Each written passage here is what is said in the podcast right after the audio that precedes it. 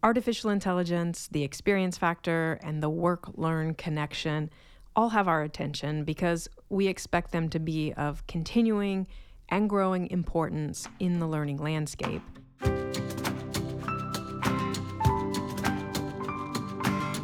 I'm Celisa Steele. I'm Jeff Cobb, and this is the Leading Learning Podcast.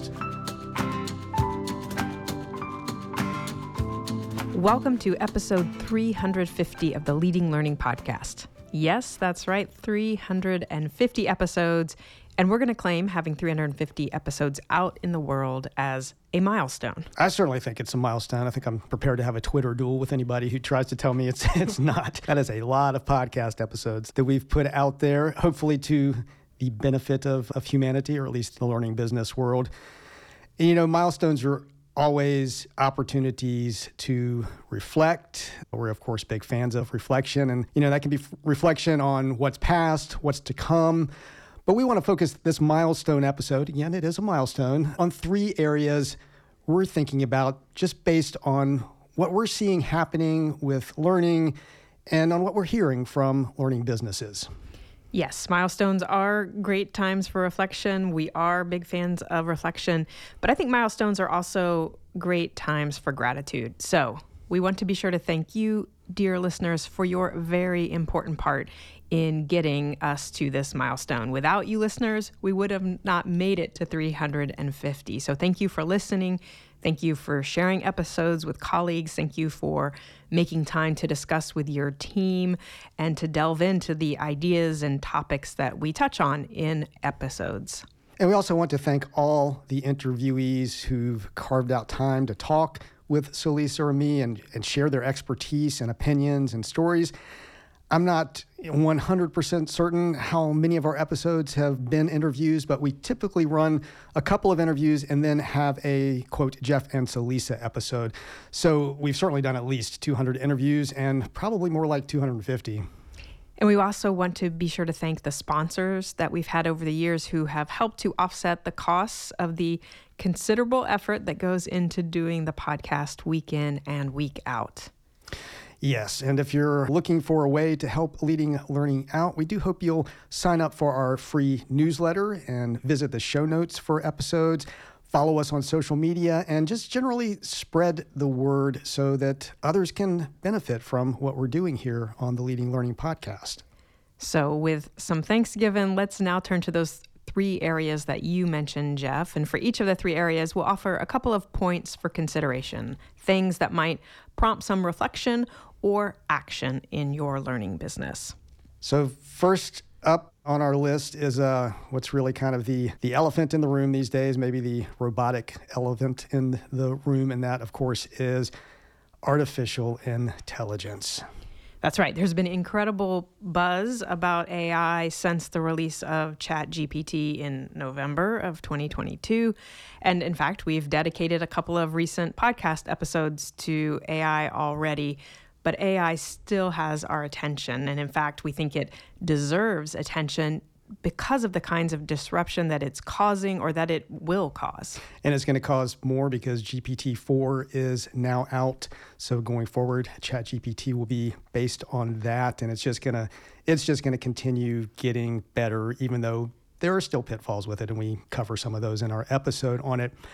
But right now we want to highlight two broad areas where AI seems most likely to impact learning businesses. And the first area we have in mind is core work. What is it that you do day in and day out, and how will AI impact that? And in particular, how might it help you do what you're already doing faster and more efficiently? One way to think about this is to use the domains of the learning business maturity model as a way to kind of categorize your core work. And as a reminder, the learning business maturity model, which we've talked about on the podcast before, but we'll make sure to include in the show notes a link to the model if you're not familiar with it or would like a refresher. But there are five domains in that model, and those domains are strategy, leadership, marketing, portfolio and capacity. So you can just kind of use those five areas as sort of buckets to categorize the types of work that you're already doing. And that could be all kind of all over the map from decision making to content production to evaluation and analysis. And what you want to do is just sort of make this documentation of what you're already doing and then begin to think about okay, how might AI be leveraged to help you do what you're already doing faster and more efficiently? Yeah, it's a great time to start doing that sort of inventory, to start experimenting. This is a great topic if you've got a team that, that you're working with to sit down and have a session or, or a few sessions about this with your team. Look at wh- whether you use the maturity model or you just have other ways that you sort of lay out your day to day operations. How can you layer AI on top of that to get that greater efficiency, to get that greater speed, and frankly, just to get better at, at the things you're doing? How is AI going to help you get better. So you don't have to have some fabulous new innovation that you're going after with AI. That may come uh, eventually as you get used to using the tools. But right now, just again, look at that core work and how does AI apply to that core work. And we do encourage you to actually do some experimentation. So do this inventory work, think about how AI could be applied and then try it out. And it's not always going to be necessarily a win. You may find out that, you know, whatever AI tool you tried out at first isn't actually all that helpful that in fact actually your time and effort went up some and then you'll just have to assess is it because you were learning the new tools and you can expect actually for that process to get much faster and better over time or is it just that it wasn't a good fit so we don't necessarily think that AI tools are going to be, you know, a panacea and fix everything, but you do need to be trying it out and do need to be thinking about where it could make sense in your learning business. Yeah, and along with that, you know, if you have not yet tried ChatGPT or tools that it's built on, like Jasper AI or just some of the other common tools that are out there, I mean, now is the time. You have to roll up your sleeves and actually see what these programs can do so that you have an understanding of that. I mean, I think if we were able to, we'd ask our listeners all to raise their hand and say whether they actually have tried ChatGPT at this point or not. In fact, you can just do that wherever you are, as long as you're not driving. Just randomly raise your hand if you've tried ChatGPT, and the people around you can stare at you and wonder what on earth you're doing. But we'll know in our hearts that out there you've told us you've, you've tried ChatGPT or another AI tool. So that's the first area where we're seeing an impact of AI on learning businesses, and it's around the speed and efficiency with which you can do your core work. A second area where we see AI having implications for learning businesses is in the area of learner experience and learner expectations. And we would make the argument that learner expectations have already been changing. COVID was a big driver of this essentially everyone was forced online during the pandemic and then there was the fatigue from being on zoom all the time and, and, people were trying to figure out what they do or don't like when it comes to e-learning experiences and so these learner expectations have been changing and evolving but now with ai it's going to just be another sort of push in learner expectations yeah, I mean, it's the shift that we've just already been seeing for years, even pre COVID. Just now, really being accelerated, reaching a tipping point. I mean, the adoption of, of ChatGPT itself is sort of a harbinger of this. I mean, it went from zero to you know more than 100 million users like really rapidly. I mean, people are obviously jumping in and using this. And you know, when you start using AI tools as they become integrated into things like search and our everyday types of software that we use. Think of just, you know, your common set of productivity tools that you're using at work. AI is going to be there if it's not there already. You know, and, and what that is essentially enabling is kind of on the fly creation of very targeted, very personalized learning content. You can think of it, it, back in the day, electronic performance support systems, EPS, were sort of a big thing in the learning and training world. And that happened before the web even came along. And then the web came along and became even a bigger possibility. But we're now reaching the point where that's just such a reality. It's embedded in our lives. We all have these sort of performance support systems, learning systems that AI is just making better and better for us all the time. And that's inevitably going to change expectations. It's going to inevitably change how expertise is thought of and valued and what role formal learning experiences really will best play moving forward since so much of this is really informal, kind of in the flow of life and work. And so, if you think about these two points that we just raised, I mean, one is more internally focused. What is it that AI might mean for how you as a learning business operate? The second one is more externally focused on your learners, on the audience that you serve. What will this broader access to AI mean for what learners can and hope to do during a learning experience?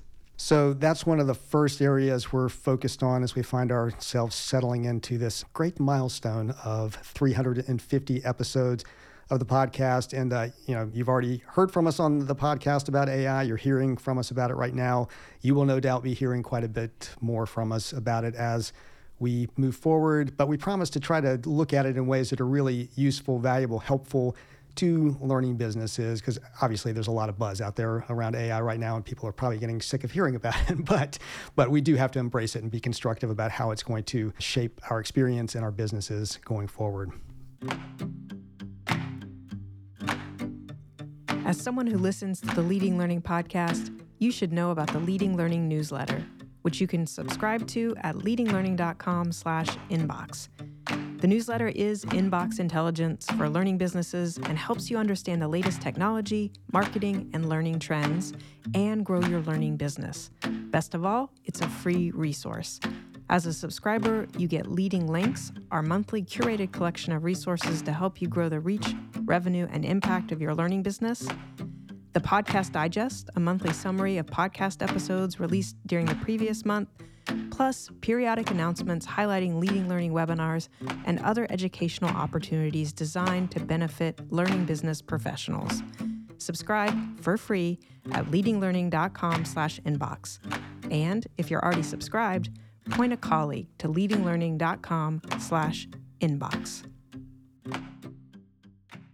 So the next area that we are focused on beyond AI, though related to AI in, in many ways, is what we're describing as the X factor. And you know what we mean here is that there's an ever increasing focus on the total experience that customers, members, learners have with our offerings. So we're thinking about the X factor as in UX, LX, MX, user experience, learner experience, member experience, and you can probably come up with some other places where X has been applied. But that X factor is is really heavy out there right now. And so again, in this area of the X factor, we're going to offer two points in particular for your consideration. And the first point is just around the growing importance of humor in human interaction. Humor is important humor too. is also important, and humans are particularly good at humor. Some um, are. Some are. So, that's true. and so, in terms of what this means for learning businesses and learners, we're seeing renewed and deeper interest in things like cohorts and communities and coaching. And I think that a lot of this is driven by the desire, the need that humans have for interaction with one another. There's been some pent up demand for that kind of human interaction because during the pandemic we were limited in our ability to gather physically together. But now, as we're emerging from the pandemic, now as gathering together is safer, there's this renewed acknowledgement that cohorts and communities and coaching, any of these types of experience that really make effective use of human interaction can provide for richer, more personal, and then ultimately more effective learning experiences. Yeah, it does contribute to more effective, most most certainly. Um, you know, happening in interaction, people really having to express themselves, absorb other ideas, sort of play with those ideas, share them, negotiate them with others. That really contributes to a more effective learning experience than sitting in isolation in, in, in, front of a screen and trying to absorb information, though that does have its place. I won't completely uh, diss that. It does have its place. But there is this hunger for human interaction. Human interaction contributes to effectiveness. We ourselves are certainly susceptible to this and eager for interaction ourselves. In fact, we should mention that we got together with 15 learning business leaders in DC recently for a couple hours just to, to share. We had three people talk about initiatives or areas of focus. And we shared, in fact, we shared the very points that we're talking about right now on this podcast. And there was also time for other questions, more sharing. And I can say, I, I think the energy was just really high. People were eager to be able to have those kinds of conversations with others who are experiencing similar things, in our case, in this world of the learning business. And I think it's safe to say that quite a bit of learning went on there and it was really driven by human interaction. The second point we'll raise around the X factor, we're going to call this accessible relevance.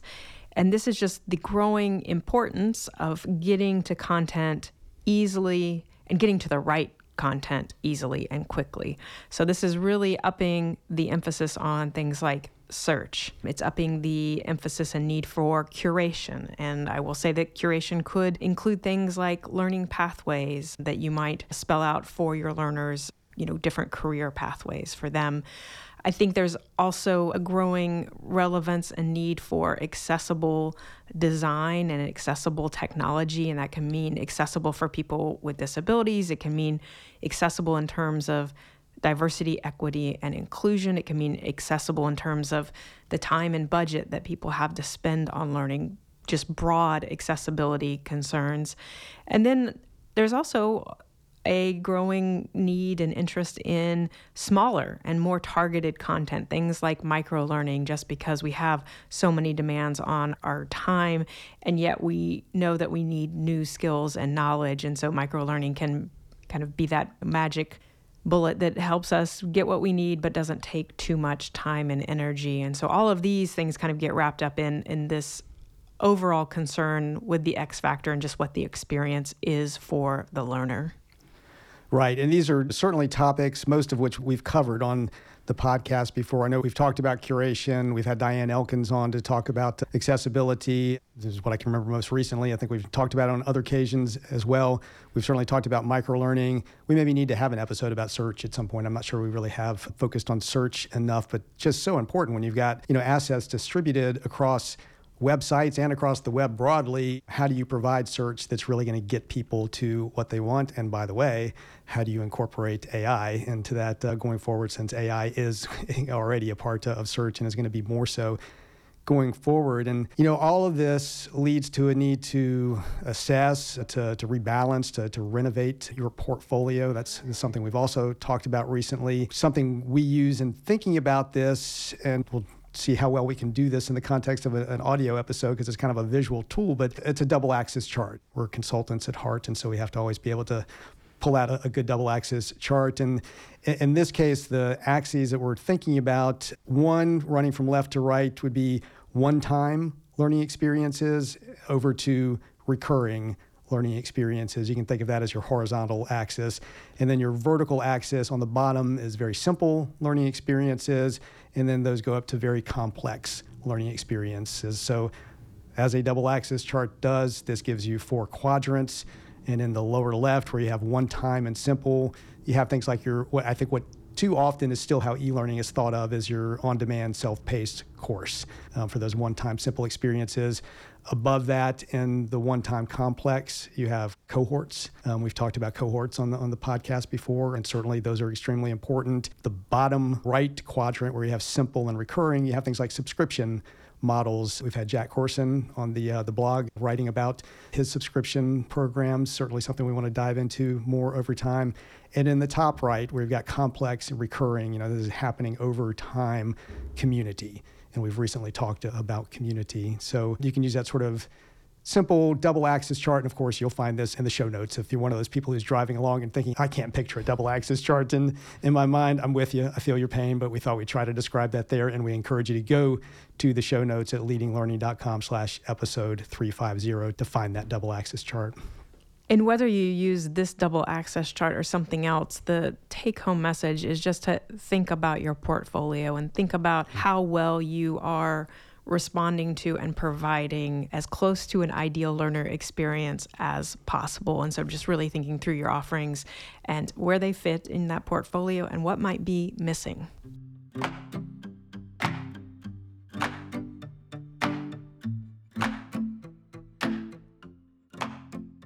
So that's two areas. We're focused on artificial intelligence and the X factor. And that brings us to our third area, which is the work learn connection. And so we think that there's kind of growing conversation, at least that we're hearing around the role of lifelong learning in work and in people's careers. And in particular, we're seeing a lot of new interest or kind of growing interest in the academic continuing education world, where admittedly for them this is sort of a new area mm-hmm. they haven't typically been as focused on work and career and they're seeing this now as a possibility for market expansion or at least a way to grow their influence and impact yeah it's been a real boom in the academic world because i mean as we know degree programs have sort of been under fire now for a number of years because of their cost, their relevance, that sort of thing. And we don't expect them to go away, but academic institutions rightly are looking at, you know, how do we engage with a different type of adult learner, the non traditional learner, the continuing learner? That's always been there to some extent, but it's really just become sort of a booming area of academia now. And like you said, I think they're very tuned to it, possibly because it does feel like a, a new and innovative area for them to expand into. It's funny where we have seen kind of less focus on it is in the trade and professional association world, and uh, you know our theory there is it's sort of a we're soaking in it thing. Like it's just so much a part of what you've already been doing for so long that you kind of don't notice that it's become a big deal. And so I think that, I think there's certainly an opportunity for those organizations to wake up a little bit and realize, hey, we're playing an extremely important role already in something that's becoming more and more important, and let's let our voice and our leadership be heard here. And that's on sort of the positive side. On the negative side, it's also being aware that there is new interest from mm-hmm. others mm. in this area, which means competition. Competition. Mm-hmm. And so mm-hmm. just being aware of that, and that is another reason to perhaps revisit, reinvigorate what you're already doing to help professionals in whatever field or industry you serve. So, the two areas that we'll offer to think about in this work learn connection area the first one is around workable credentials. And what we have in mind here is that there is an evolving demand for credentials that one have some value to them and that's value in the eyes of the learners themselves and in the eyes of employers and then Two, credentials that don't necessarily require a major time and money commitment, at least not on the level that's associated with degrees or traditional kind of big certifications. Right. So this is that whole alternative credential world, things like badges, things like assessment based certificates. Um, but just seeing the need and the demand for those go up, and as you said, Celisa, seeing more ways to actually put some teeth and get some value in, in those. Uh, you know, we find a lot of organizations that maybe have certificate programs or even have certifications taking into account enough the value of those credentials in the employment market. And this is the workable side of this. You need employers to value those. You need learners to value them as something that's going to contribute to their career development and advance them along their career paths. And I mean, we're focused on work here because as a work learn area, but the same can apply in more sort of life oriented credentials as well. But in general, credentials are having a moment now.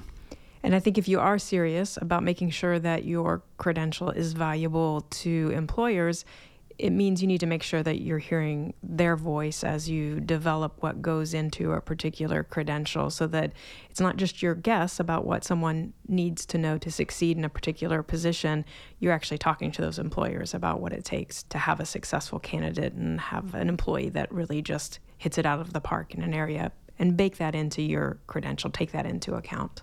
Yeah, and pay attention to the standards that are evolving in this area as well. We recently had an episode with the folks at uh, One EdTech, um, formerly uh, IMS Global, and they're deeply involved in standards around the portability of credentials, shareability of credentials, establishing the validity of credentials. And you want to make sure that uh, you're paying attention to that as you're deploying different types of, um, particularly digital badges, micro credentials that can be used in a variety of ways. So that's the workable credentials area. And then we also want to highlight the concept of demonstrable impact. And we've talked about impact a lot over the years of the, of the podcast in our work. In fact, we've got enti- at least one entire episode devoted to impact. But this one, we think it's just becoming more and more important. And it relates back to some of the other things that we're talking about. There is more competition out there.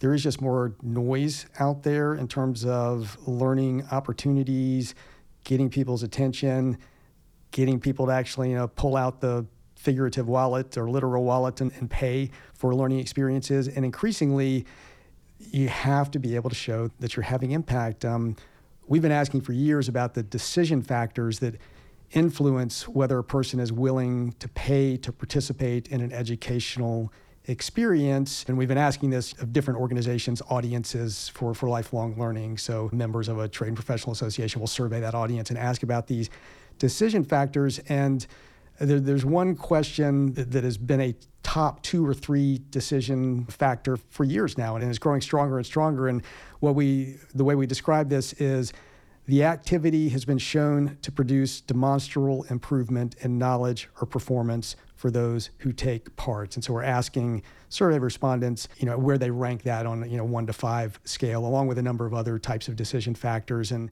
you know, usually number one is the subject matter expert or the instructor, the facilitator, their reputation. But this response to whether it's actually creating demonstrable improvement is generally ranked two or three consistently for years. So learners do care about this. They do want to know that learning experiences have impact.